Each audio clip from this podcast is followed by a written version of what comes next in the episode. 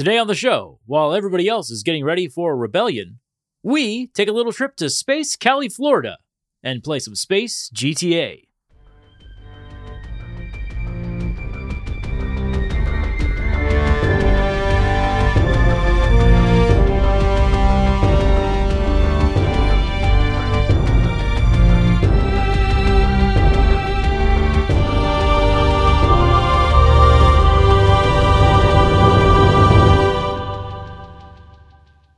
Welcome to Lore Party, the podcast that explores the stories, characters, and themes behind some of our favorite universes. As always, I'm Jaden, And I'm Kevin. and we are dealing with the fallout from the epic episode 6 robbery, heist, murder.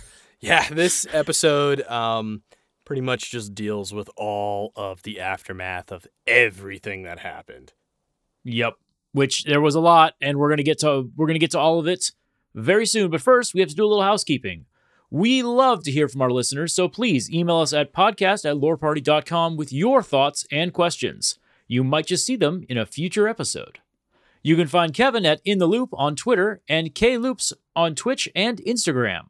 And you can find Jaden at Mr. Jad J on Instagram and Twitter. And of course, you can connect with the Lore Party team on Instagram, Twitter, and Twitch at lore underscore party. Now, before we get into everything, we're going to take a quick ad break, but we will be right back. Okay, now that we've paid homage to the corporate overlords, it's time to remind you all that if you have not seen this episode, please do not listen to this episode. Once you have, feel free. Yeah, once you guys have watched all of Andor so far and listened to our episodes, come on down. Press play again. Uh, there's a lot that happens leading up to this episode. You will be lost if you do not know what is going on. Yeah, this one this one's got a lot of stuff that happened. This is a mid-season Game of Thrones type feel for this episode. yeah, it's it's very similar to the last episode in terms of a lot of stuff happens and it's very quick. However, kind of like last episode, our quote section is going to be a little bit bigger than the synopsis Yep. section just because we're going to do this brief synopsis here, but it's pretty much a lot of walking around. Like everybody's just Yeah, walking. and so so if things get slammed into each other combined, uh no, we're not idiots and forgot when things happen in the episode. I'm doing it on purpose because I don't want to go and then and then and then and then. yeah, and it, uh, like I said, it's a lot of walking around. The majority of a whole scene is just somebody walking through Coruscant, which is fine. But It- it's a great uh, scene, Yeah, but it's just you know, yeah, it happens. All right, so without further ado, let's get into it. We begin our episode with Kevin's favorite character, Karn, getting ready for his big boy job interview, his post I ruined my career job interview. And his mother is just bullying the hell out of him. It's so funny because his room has three clone trooper toys in it, and that's it. She pretty much obviously has like left his room the way it was, if that makes sense. Because yeah, but she only gave three toys yeah, growing that- up. That's the thing. Like the toys are still there and all that, but it's it's a barren room with just three toys. It's very. oh, you kind of feel bad for him when you forget that he's an idiot. Well, that's the thing. I do feel bad for him in this scene because his mom, like you said, she's bullying him. She's kind of treating him like shit, and she's like, you know, your your uncle has uh, gotten this whole thing ready, and she's like Yeah, don't fuck this up. Yeah, and she's criticizing everything he wore, uh, that he got ready to wear, and all that. And it's just, eh, I don't know. I Okay, she was reading into that collar too much. I'm gonna be honest. yeah, I actually put that in quotes. So She that that collar was telling a whole story that that I do not believe was actually there, but we'll get into that later. basically, yeah, she's not nice. After we have this conversation where she shits on Karn, we cut to the ISB base as one Yularen, many of you may recognize as the admiral who served with Anakin in the Clone Wars. I'm so happy. Yeah, he's laying out the retaliatory measures that the Empire is going to take now after this robbery happened. And basically, it's all heavy taxes, the abolishment of local customs if they are seen to show that they have anything to do with hiding any type of rebellion, as well as heavy prison sentences. And I mean heavy prison sentences. Heavy. I think they said like it'll be a class one offense, which I don't know what that means, but I assume bad. Yeah, it seems really bad. And of course, the ISB will be taking the lead in anti rebel activities. Now, I do have a question for you, real quick. Yeah. They are not part of the Navy, right? As far as I know, they are not. They are um, very similar to Oni in the Halo universe, where it's like they're the separate. They're the guys that will like make you disappear if you are a problem. Like they're the shadowy organization. They're the Gestapo of the Star Wars universe. So here's my follow up question Why are they all wearing ranks of naval officers?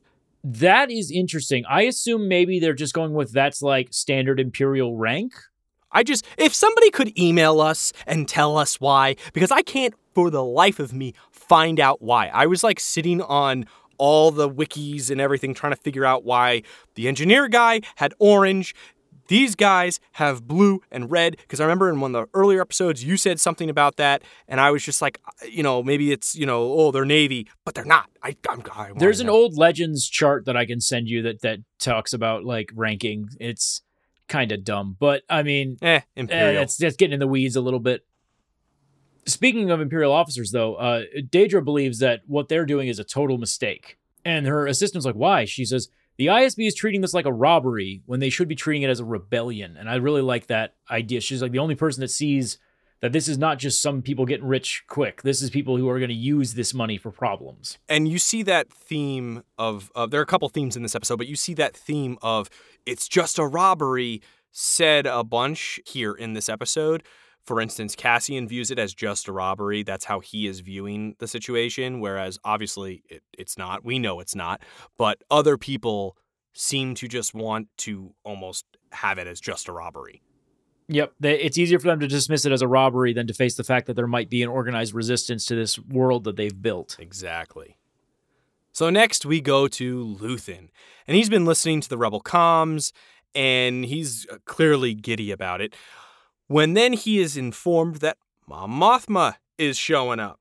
So she arrives with her driver again, and they start talking, and she's like, Oh, my husband didn't like it. Let's look at the other gift. And she lets her driver stay outside this time, and she is not happy. Uh, we're going to go through that whole conversation a little bit later. She is pissed, and he's very much like, you know, get over it. Like, I told you what was going to happen. She's pretty furious with Luthen. And she believes that Luthen kind of jumped the gun on such an action of what, what we had happen in the last episode. She thinks it's kind of like, hey, I'm supposed to meet with this guy to get all my funds, you know, ready. Unlocked, like, Exact- yeah. like it, his whole thing was like, like you want, like I needed money, so this is how I got the money. And she was like, well, I was gonna get, my credit card is locked. I will get you. It's that uh, that girl like, I wired you the money. It's coming. There's a problem with the space bank. well, that's the other thing too is he says, "Well, how did your meeting go?" And she's like, "I'm having it tonight." And he like he kind of I don't want to say he seems for the most informed gentleman in this whole show as of late, he doesn't know that she didn't have her meeting yet, which I thought was a little odd. Well, I, I think the context that he was that, that he, the reason he says that is because if you remember in a previous episode, she was like, "I want to bring him in," and he was like, "No, we don't need any more people." So I think when he was saying, "How did the meeting go?" It was more being like, "Well, I told you no, and you went and did it." Like it was like a you, you know because she's mad at him for doing something behind his back, Yeah. and he's throwing back, like, "Well, you were going to meet with this person and get us all killed," and she's like, "Well, I haven't done it yet, but now Yeah, I'm yeah. gonna." Makes sense. Makes sense. We then cut to Karn, who's taking a tour of his great new job that Uncle Harlow got for him. It's the Bureau of Standards. And the first thing I thought of was the central bureaucracy from Futurama. It is just a big fucking white room with people sitting in a chair doing the exact same task over and over again. And I was like, that is every corporate America job ever. Every person in there got PTSD Yeah. from anybody much. watching it who works a corporate job. Oh yeah. Saw that and went, oof, yeah, that's what I got to do on Monday. Oh no! Don't remind me. they ask him what happened on Morlana 1, and he basically just makes up a bunch of excuses. And I think even he's blown away because he has like this big like speech prepared about what happened. And the dude's just like, oh, we can we can get rid of that. We can get you this new job. Your Uncle Harlow said it's cool. I think like Karn kind of got to see firsthand like the corruption that is within the Imperial system because like he fucked up real bad. And these people were like, yeah, but we know your uncle, so you get a job. Yeah, I think also he's a little bit. He blurts out what happens, and uh, like you said, he tries to make excuses. But even the guy just kind of stares at him, and is like, "Uh huh, uh huh, all right, weirdo, okay." Um, Yeah, right. Like he doesn't like. I, I think it was more like this interview's a formality because we owe Uncle Harlow something. Yeah. Like you're getting this job. So after this, Luthen's assistant is walking the streets of Coruscant. Now, I don't know if anybody here notices this, but if you remember when Star Wars was first being pitched, like the original Star Wars, right? We have all these art books now that show the art of the concepts, right? The concept art. If you look around Coruscant, a lot of it seems to be very reminiscent of those art pieces. I noticed it right away that it, it, the set pieces were very, very, um, really, really kind of retro feel. I, I, I liked it. It very, it felt very much like old school Star Wars. I know, I loved it. We got to see a lot more of Coruscant in this sequence, and I, I love seeing like how clean it is, how pristine it is, how uh, I even got, I even like seeing like the guards that were standing there. I don't know if you noticed this, but they Yeah, had the Alderaanian guard on them, It was cool. which I was like, I'm wondering if that's just maybe like a standard security person like helmet in this time period. Which, by the way, I want to put on record that is my favorite helmet in all of Star Wars, and I will fight anyone who says it looks stupid because I think it looks hilariously awesome. Incoming emails. Yes. so not only do we see Luthen's assistant walking through Coruscant, we also see Vel walking through Coruscant. Vel is waiting for her, and they're talking back and forth. Now, Vel does not look anything like she did in the previous episodes. she took a shower. Yeah, Vel is all glammed up, and it's kind of made me curious. I wonder who she is on Coruscant. I wonder what her role is, because clearly something's there. There's theories running around that she's Luthen's daughter, Ooh, okay, okay, okay. which would explain why he was like, "Be a leader." that's actually pretty interesting. I actually like that I uh, that concept or idea theory. It's pretty cool. So anyway, they start talking. They're saying, "All right, we had doubts about Skeen. It's sad about everybody else dying." And then she says, "Clem, also known as Cassian Andor. That's who you know." She says his name right there. She's like, "You're gonna need to go find him. We can't have Luthen, you know, running around freely in his brain." Pretty much tells Vel, "You're gonna have to find him, and you're gonna have to eliminate Cassian Andor to ensure rebel security. And she she protests, and and the assistant's basically like, "We don't, we haven't seen the side of her before, where she's just like, shut up and get it done." Like Yeah, yeah. Our friend Luthen is is at stake versus this guy. I'd rather keep Luthen alive. Mm-hmm. So while this is happening, Dedra actually uses some of her newfound authority that Yularen kind of imparted on the ISB to uh, kind of bully a data clerk into handing over the files that she was previously told that you were not allowed to have access to. She was like, I can now do this because I have been given way more resources. And she's circumventing kind of the rules that she was told by the head of the ISB. Which is pretty pretty badass in my opinion. Oh yeah. Very Game of Thronesy. This show's very Game of Thronesy. and I know it. it's very good with the drama, and I actually really like that change of pace. So we cut back to our friend Sintus, who is attempting to escape Aldhani now. Good news, she's alive. Yeah, yeah, there you go. She looks up at the sky and we see an Imperial Star Destroyer now arriving in orbit. So this is showing how the Imperials are just popping up everywhere now and they are kind of asserting their dominance and their authority because this shit In the wake of the robbery. Yeah, this shit was bad. It's kind of cool because this is very similar to what we see in uh, Star Wars Rebels when we just see an Imperial Star Destroyer hanging above Lothal. And it, this actually takes place at about the same time period as we see that Star Destroyer. So that Star Destroyer might have been there as a response to the robbery. Oh shit, tying everything together. Exactly. We then cut to Andor, who actually, uh, for some reason, returns to Ferrix. He actually goes home and he actually goes into his uh, Marva's house, his mom, and she's like, "What are you doing here? You're gonna get caught." And he's like, "No, listen, we're done. Like we did it. We can leave this place. I we can get you somewhere warm. You can get you out of the damp." I got the cash, mom. I can do it. Let's go. Yeah, I got the cash. And she doesn't like, she's like happy to see him and like happy that he's successful, but like she has this weird look of like, uh, well, there's this so short notice. There's so much to do. And he's like, oh, I, I get it. You're tired. It's the middle of the night. What am I thinking? Uh, get some rest. Uh, we'll go in the morning. I'm going to go check in on Bix. You hang out here. While this is going on, we go to Mon Mothma's house party. And there are a lot of diplomats there.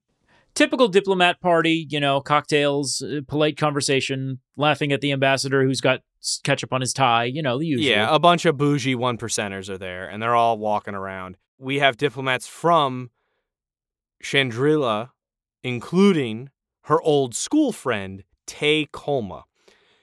This is who I believe this is who she wanted to bring into the circle of trust. She's walking around with him and they're kind of reminiscing about some old school time. And then she starts talking politics with him and is like, I want to tell you something that nobody else knows. And he's like, Is this personal, political? He's like, What's going on? And she goes, political. At first, he's like, he's dismissing her the whole time. Yeah, he's like, he's like, I, you know, whatever you're going to tell me, uh, my politics might not align with yours. Like, I don't Yeah. like the empire, and you seem just so happy to to deal with it. Yeah, that's the thing is he sees her as part of the organization. That is the problem.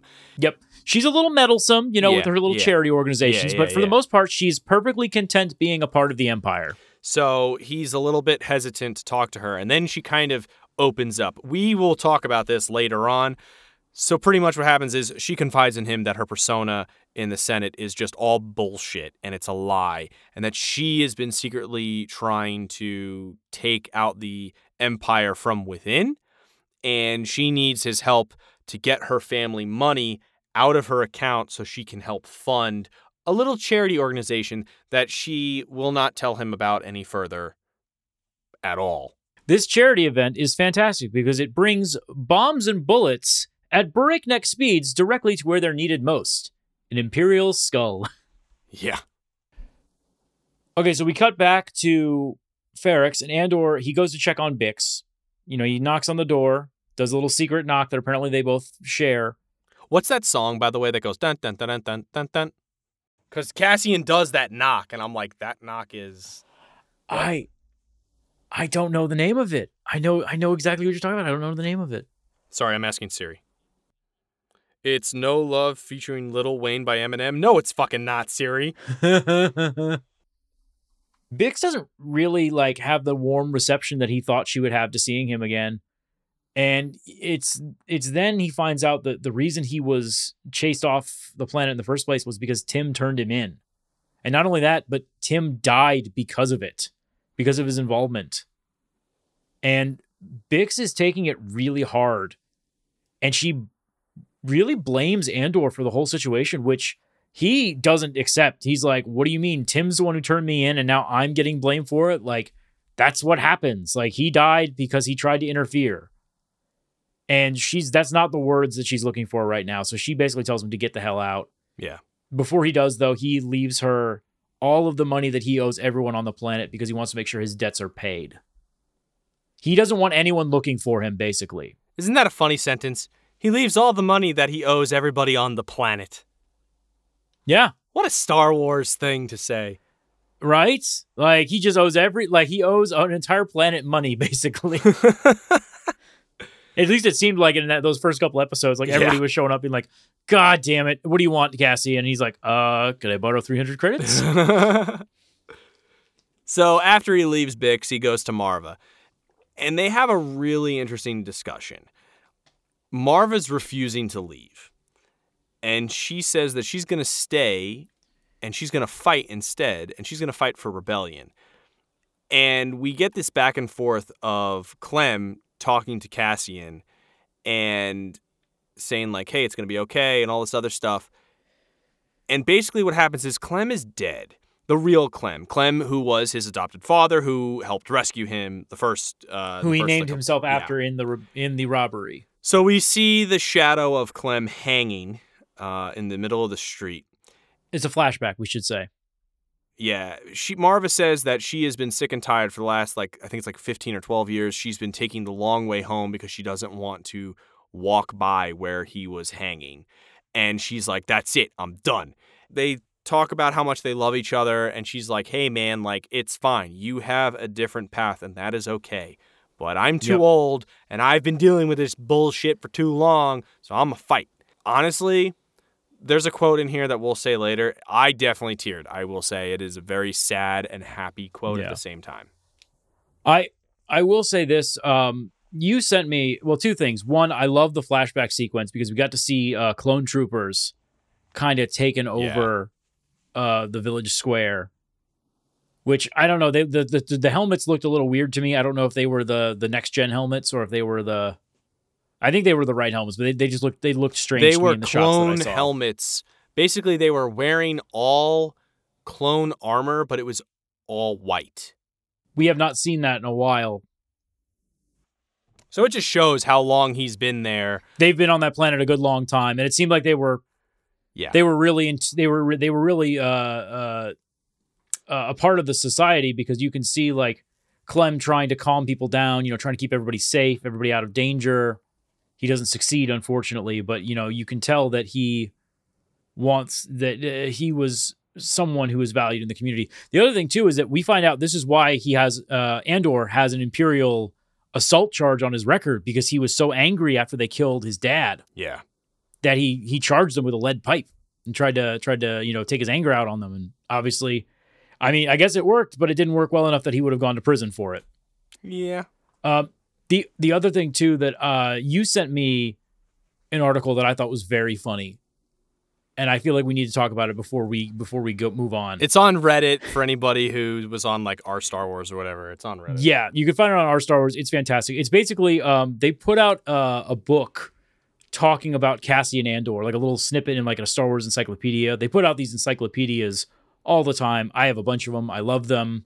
They give you great insight in the Star Wars universe, except when they're wrong. Because apparently they just threw away Andor's entire backstory that they've established before the show came out.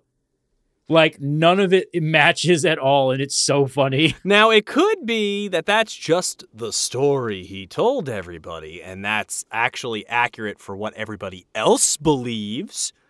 That But- yeah, But, I mean, the guy's a spy and all that, like later on, like we know where he's at at the end, you know? But it would be really funny if that's what they actually used as his actual backstory. And it's just like, nah, that ain't fucking it, man. no, it's completely different. Because the other thing too is he's such a fan favorite from Rogue One that I do think them grabbing him and being like, we're gonna make a whole thing about him is still relatively new within the what the last like four years probably. I would say so. Yeah, I don't. Yeah. I don't think they ever intended for this character to uh, live on past Rogue One. I mean, technically he didn't, but you know, yeah, yeah, yeah, true. but uh, the storytelling of him has lived on, and I'm I'm internally grateful that that is the case. So uh, to get us back on track a little bit, uh, we cut to the ISB, and they are once again having one of their little meetings, and uh, Dedra is challenged again by that lieutenant who just hates her guts. He wants her, you know, kicked out. He's just she's dipping into my territory again. Out in Yeah. public too. This, yeah, the, the previous one was kind of like an inference, and now he's just like, I'm just gonna say it right in public. Like, you are fucking with my shit, and I do not appreciate it. And she does not like in previous sessions, she like, you know, was quiet and kind of like backed down a little bit. This one, she's just straight up like, no, the Empire needs to adapt to the rebels' tactics. We are not doing that. We do not have the flexibility. Your system, she says to the uh, ISB head, is not working and it needs to be fine tuned. And he honestly, to his credit, he was like, "Yeah, have at it. This this sector is yours. Tell me what you figure out." And then and then he takes her out of the room and he's like, "You need to be fucking careful." Yeah, it's it was pretty nice how he's like now looking out for her almost. He's looking out for her. Yeah, he is. He's like, We'll get in the quote, the actual quote he says, but he does tell her like, you know, good job. yeah, well, in the best way that he can because we can, we've seen that he's uh, a stickler for authority and the rules. Yeah. So after this, we cut back to Cassian Andor, who is now settled into a quiet life on Niamos, also known as Space Califlorida, because that's literally what it was. This is the first time I've heard like it's the first time I've heard like modern esque pop music in Star Wars. Dude, I know we have to talk about that music. It was so fucking good. It took me out of it for a brief moment. I literally said out loud, I said, "The fuck is this?" I was like, "What is?" It was like I was like, this is a bop, dude. I love this. It was good, but I was just like not expecting it from Star Wars, you know? So this is like a paradise world. It literally looks like something out of like Miami. Uh, whichever Miami you want. I don't care. Orange County, whatever. It's it's it's a paradise world. And he's got a girlfriend and a new identity. And he's got a stash of hidden credits above the shower, which also that Yep. shower looked really weird because it was like a table bench and you just shower, but the shower, you're not really. sho- it was weird. It didn't make any sense. I, I think he might have pulled the table over to get up into that. Ah, okay, uh, okay. Makes some more sense. that sense. thing because otherwise, I yeah, I don't know what I don't know what creature would use that shower I don't know, generally. it was, it was- 'twas weird, but it's a nice, you know, setup. It's a sweet place. I don't know, but it also it was really funny because as he like is in that apartment that he has and he's walking around, it kind of looked also like Night City at certain angles. I kind of got that It vibe. did. I really got. I'm telling you, the cyberpunk vibes in this show. They're very, very. uh They're I mean, that's not good. surprising. I know. That's I love really- it. I love it personally. I, I I like cyberpunk. Oh, I do too. I mean, you you would expect some some cyberpunkiness from Star Wars eventually. So Andor, you know, he's he's getting the credits out, and his girlfriend's like giving him all this list of things that he needs to get, and so he decides, all right, I'm gonna go walk to the store and buy all that stuff. And as he's walking along the beach, you know, there's just sunbathers sitting out, you know, onlookers, tourists, and then four or five dudes just start running up the beach towards and then past Cassian, being chased by a lone shore trooper. And Cassian, obviously not wanting to get involved, just kind of like looks around and then like darts around a corner really quickly to like avoid trouble, which unfortunately leads him straight into uh, the world's worst shore trooper ever, voiced by the world's best man, Sam Witwer. Sam Witwer, if you hear this, I love you. You're amazing. You're a Hey, great actor. hey, hey! I know. I no, love him more. I know. I will fight you on this. We're not listen. We're not doing this. No, we're not doing this right now. this okay, right we're not doing this right now. No, no, all right. okay, all right. we'll do this later. All right. okay. All right. All right. All right. So, anyways, uh, Sam Witwer, our favorite voice actor, uh, starts grilling him on where he was. He's like, "What are you doing here?" And he's like, "What do you mean? What do you do? What, like, what's going on, man? Why are you sweating?" And he's like, "It's it's hot out today." It's like, "Oh yeah, you a part of it?" And he's like, "A, a part of what, dude? I don't even know what's going on." And that- Typical, short term was like- typical cop bullshit.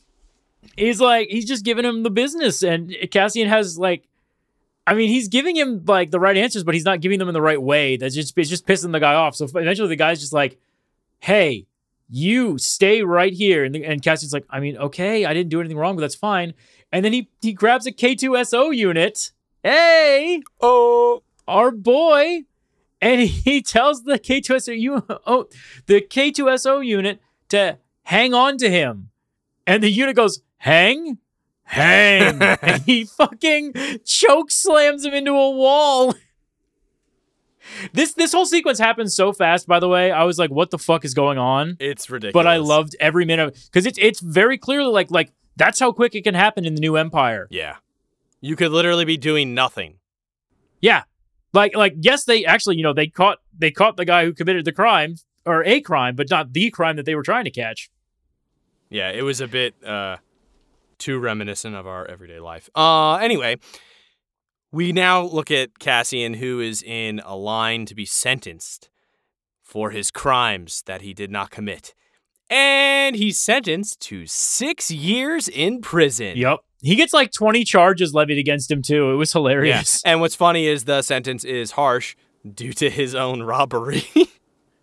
Yeah, they literally That's were like, remember those remember those things we talked about earlier? The the heavier sentences being passed out? He is the victim of them, but he didn't do anything. And what's also really funny It's- is the woman just looks at him and she's like, "Hey man, like take it up with the emperor." like it's Yeah. it's very just like Dude, whatever. it's it's Cassian, you know, I know exactly how Cassian feels though, because I am a fan of playing the game Among Us. This is basically they caught the imposter, but for the wrong reasons. I was gonna say you, you you can relate. You've been to six years in prison for a robbery. Listen, I did a lot of things before the podcast started. Oh, uh, wow, wow. Hmm.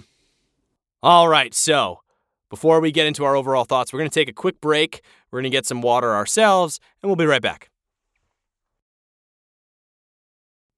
All right, so now we're gonna get into it. Overall thoughts. Uh, yes. Well, I'm just going to jump out there and say I thought it was amazing. It was great. It's feeling good.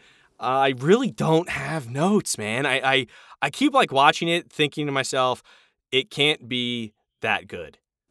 this show hits it out of the park every episode. Like it's I I saw a meme someone posted on uh, the Star Wars subreddit where it was like the Virgin Obi Wan Kenobi show versus the Chad Andor show, and I Yeah. kind of agree a little bit. Like not to all the points they had on that meme, but I was like, man, the writing on this show is just so fucking good. yeah, it's great. Like this is this is a bridge episode. Remember that. Like no, this is just an episode setting up the next arc. Yeah.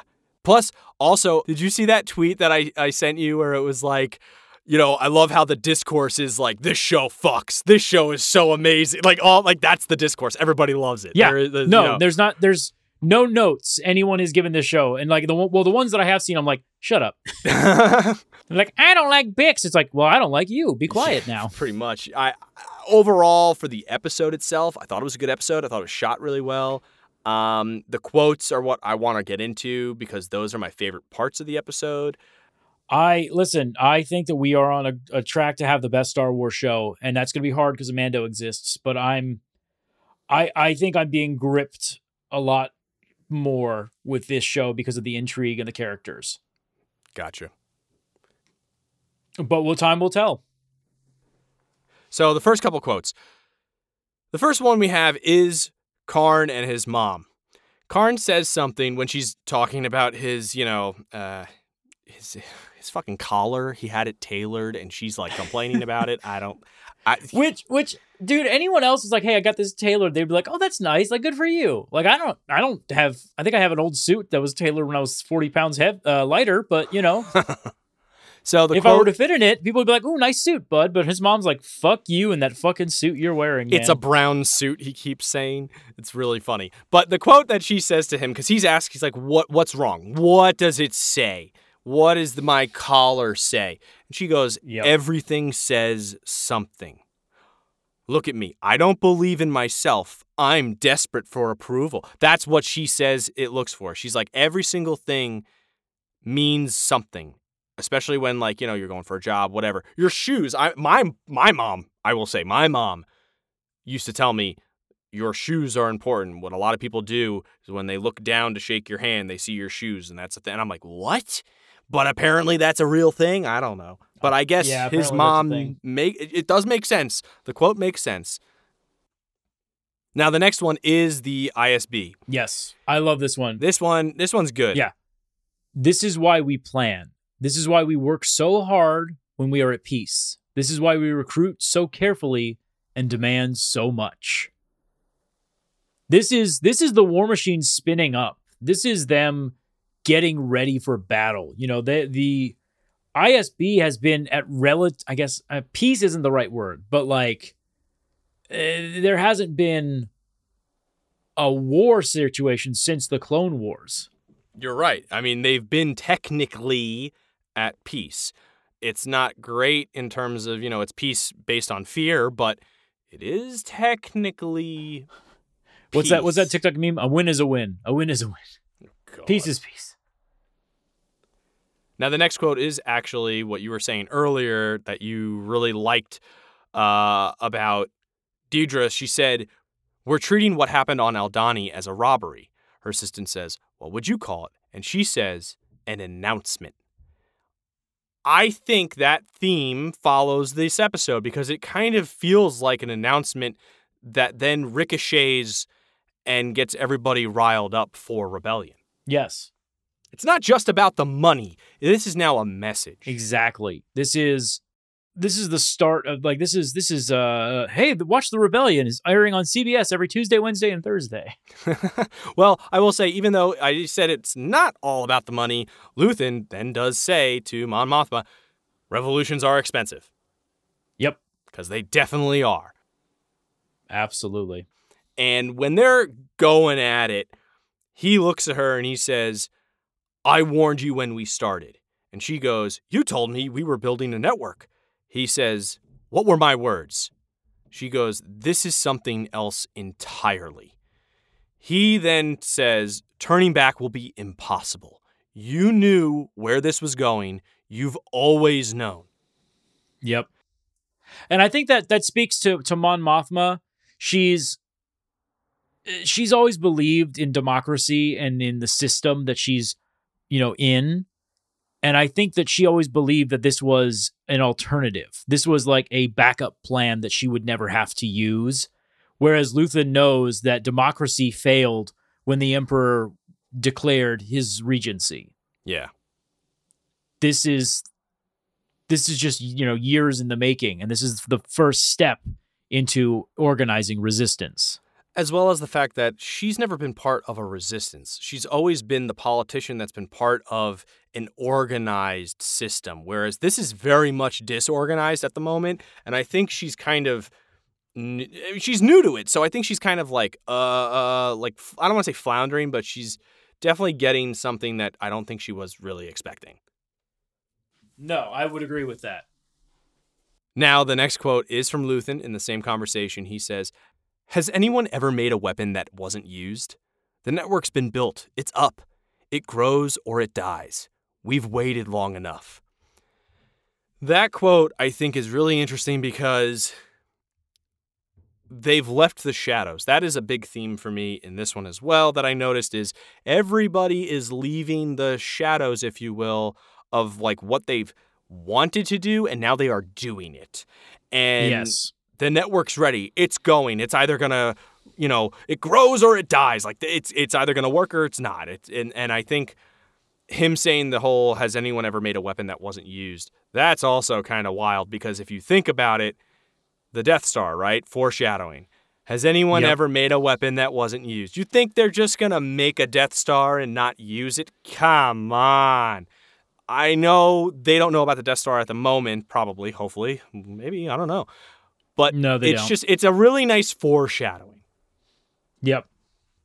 And she says, uh, in response, it goes, Do you realize what you've set in motion?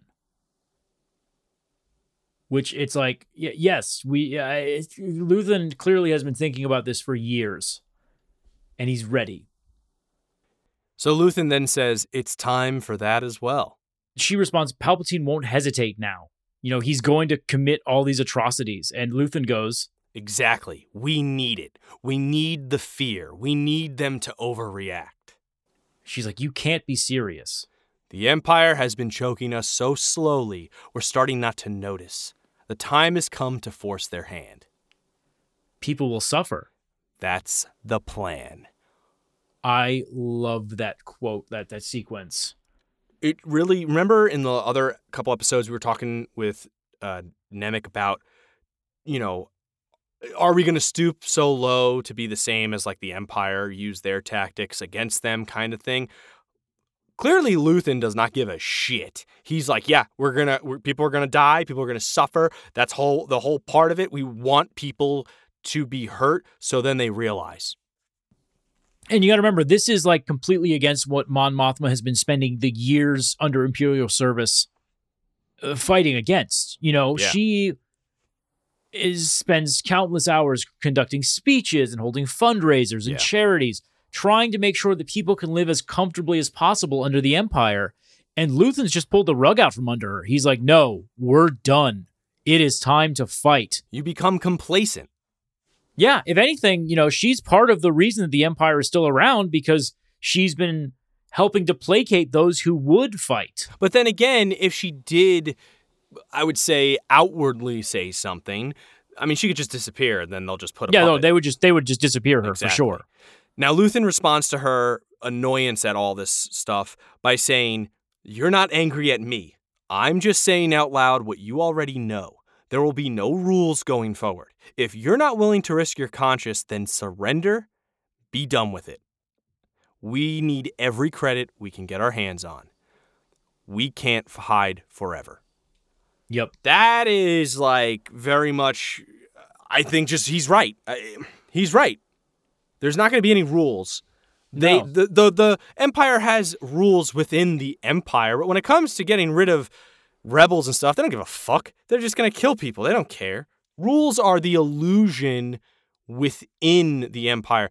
There's no rules for quelching rebellion. Now I know this next sequence is something that you, of course, loved so much Yes.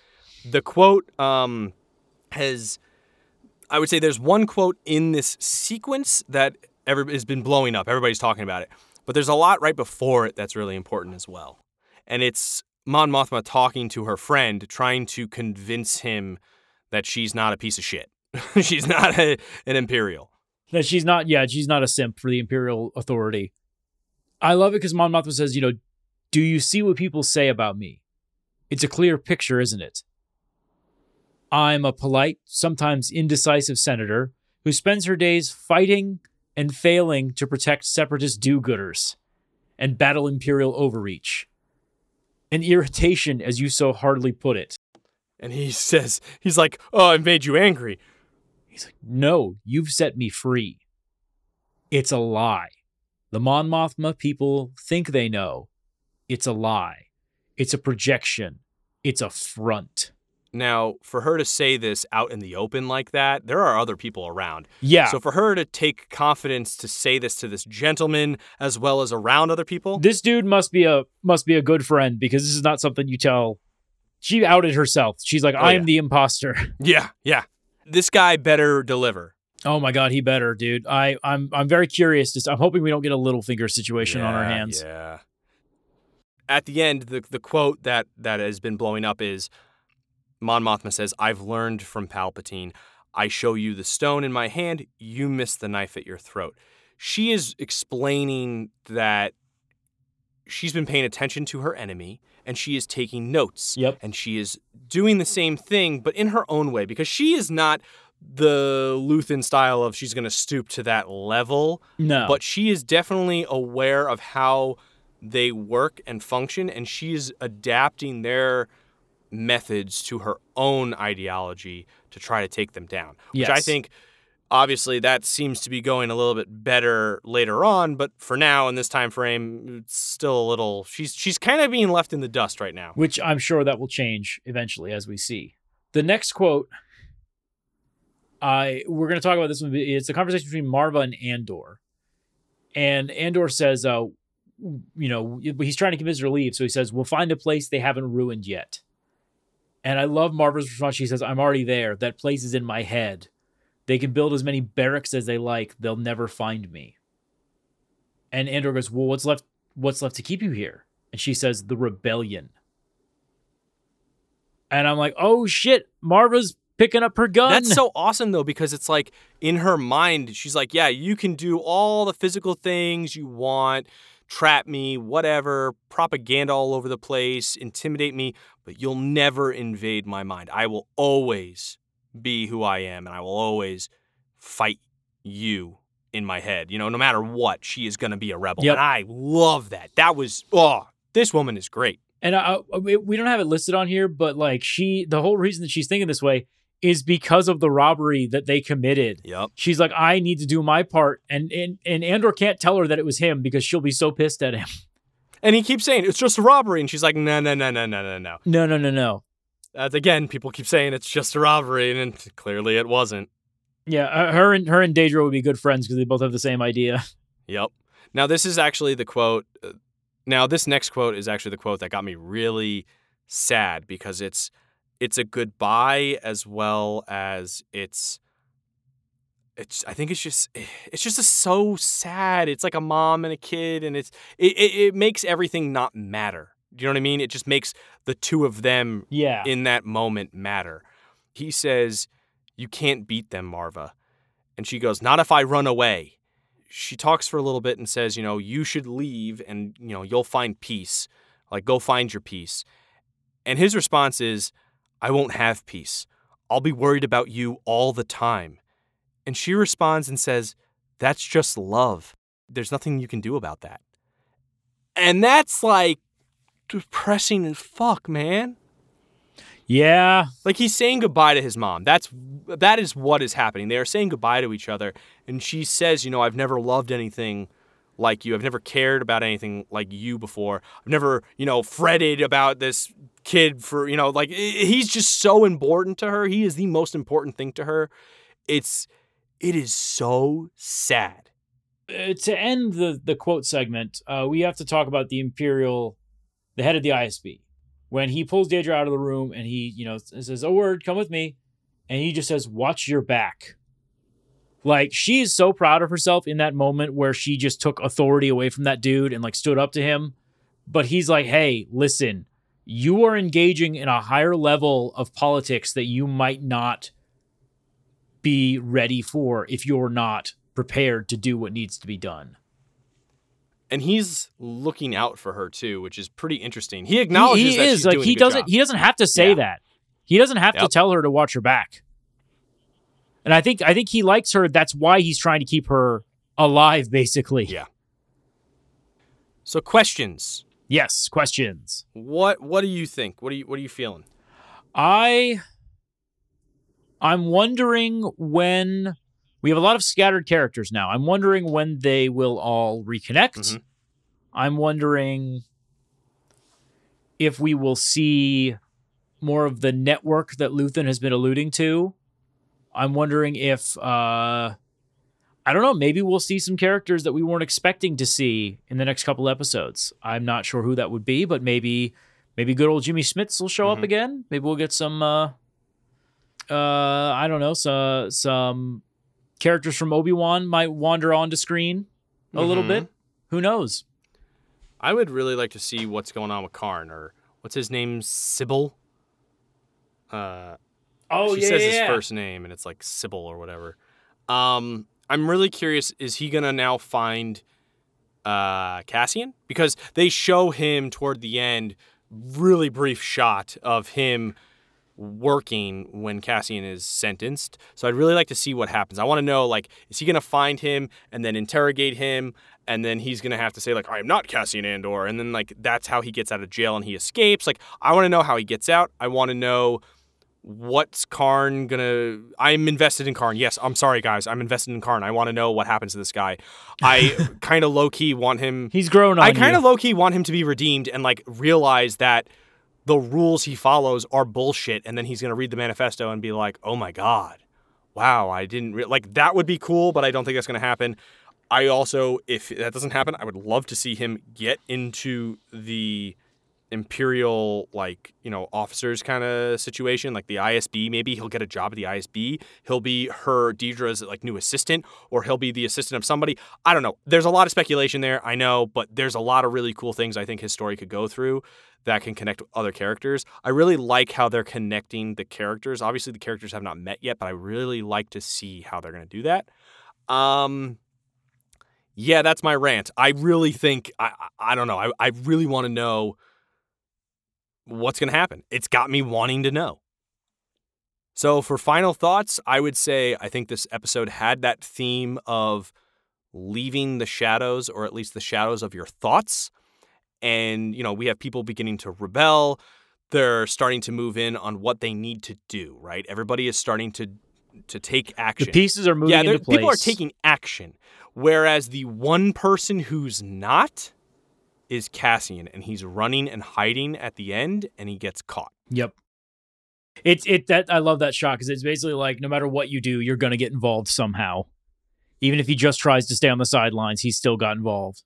No matter what you do, the Empire is always going to have a hand on your neck.